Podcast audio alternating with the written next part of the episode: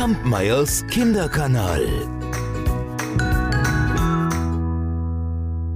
Ich durfte neulich bei dem ersten internationalen Erzählfestival in Dresden und Leipzig erzählen. Und ja, da wurde ein Märchen erzählt, das hat mich sehr berührt. Und da dachte ich, wieso erzähle ich es nicht einfach mal hier im Kanal? So, und das mache ich heute. Es waren einmal ein König und eine Königin, die hatten drei Töchter. Von der ältesten, da sagten die Leute, oh, wie klug sie ist. Von der zweiten, da meinten sie voller Bewunderung, och, seht mal, wie fleißig sie ist.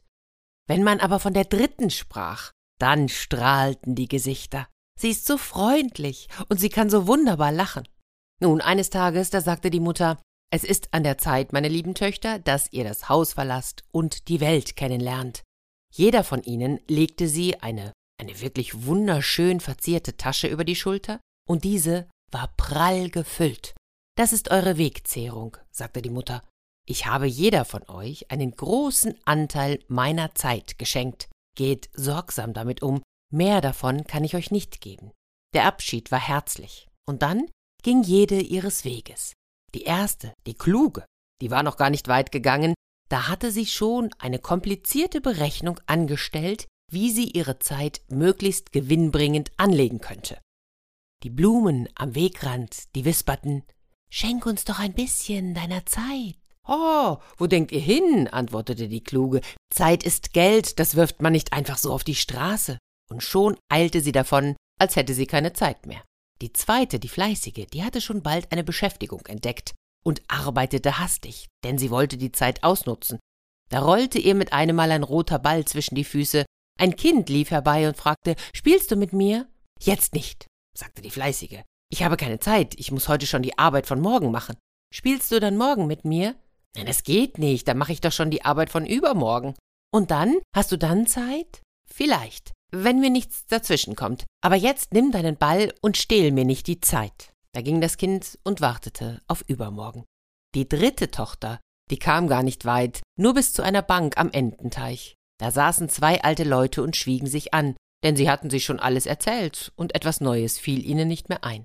Hast du ein bisschen Zeit? Komm, setz dich zu uns. Ja, aber natürlich, sagte die Königstochter mit einem lachenden Gesicht. Ich habe so viel Zeit geschenkt bekommen, davon kann ich euch gerne etwas abgeben. Sie griff in ihre Tasche, und dann fragte sie die alten Leute nach ihrem Leben. Oh, und diese erzählten, erzählten, erzählten, viel und noch viel mehr.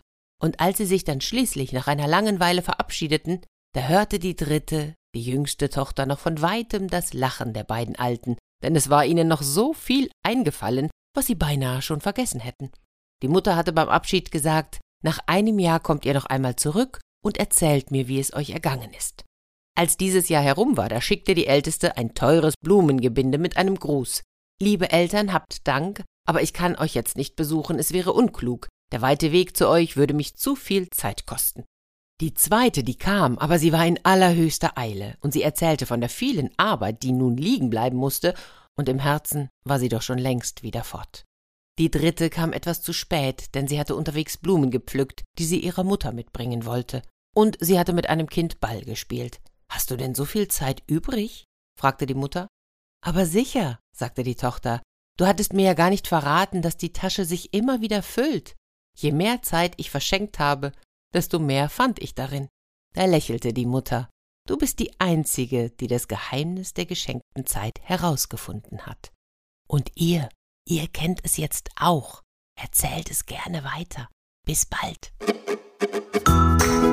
Kampmeyers Kinderkanal.